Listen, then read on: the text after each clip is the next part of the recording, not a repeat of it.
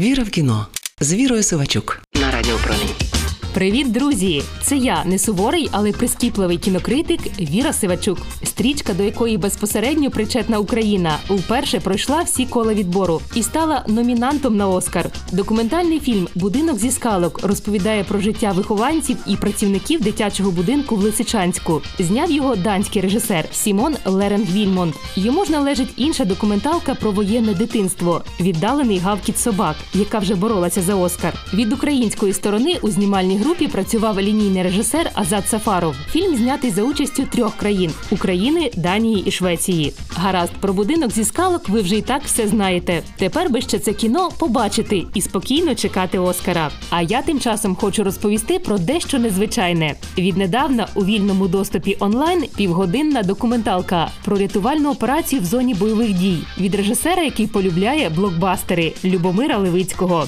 Називається вона Йди за мною Україна 2022 рік. Віра в кіно з Вірою Сивачук на Радіо Промінь. Це не сюжет комп'ютерної гри, а реальна історія, героями якої минулого літа стали двоє цивільних і підрозділ аеророзвідки 93-ї бригади. Українські військові з дрона помічають легкове авто в зоні бойових дій. Подружня пара застрягла на дорозі, яку супротивник накриває вогнем із різної артилерії. Їхали забрати батьків і заблукали. Рахунок іде на секунди, бо чоловік уже не притомніє від поранень.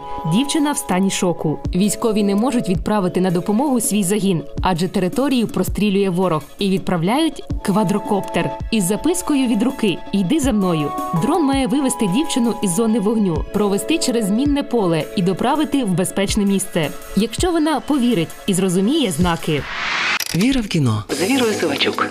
Відео з дрона, плюс реальна історія, плюс режисер Любомир Левицький дорівнює документальний трилер, стилізований під голівудський блокбастер. Ну а чого можна було чекати від автора штольні і скаженого весілля 3? Звісно, можна по-різному ставитися до всіх тих спроб Левицького розкачати українське масове кіно, але не можна не захоплюватися його вмінням зробити цілком кіношну історію з мінімальних ресурсів. До того ж, безмодної на сьогодні реконструкції подій. Іди за мною на 50% складається з відео з дрона, і воно справляє особливий ефект. Ніби ми в режимі реального часу спостерігаємо за рятувальною операцією. Решта розповіді героїв, рятівників і врятованих.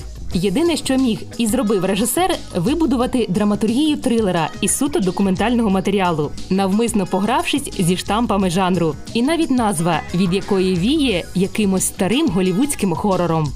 Знаю, що ви спитаєте. А чи доречні ігри в трилер у такій чутливій темі, як порятунок реальних людей? Усе залежить від ситуації. Але в цій історії режисер не вигадував зайвого, точніше, не вигадував нічого. І при цьому зробив фільм, в якому а з нетерпінням чекаєш фіналу, б переймаєшся долями героїв. Після нього хочеться зайти у Фейсбук і дізнатися, де і як вони зараз, сід та його хлопці. А крім того, іди за мною терапевтичне кіно про те, що для українських військових немає неможливих місій. Ну і звісно про те, що армії потрібні дрони, бо вони не тільки очі, а й руки порятунку.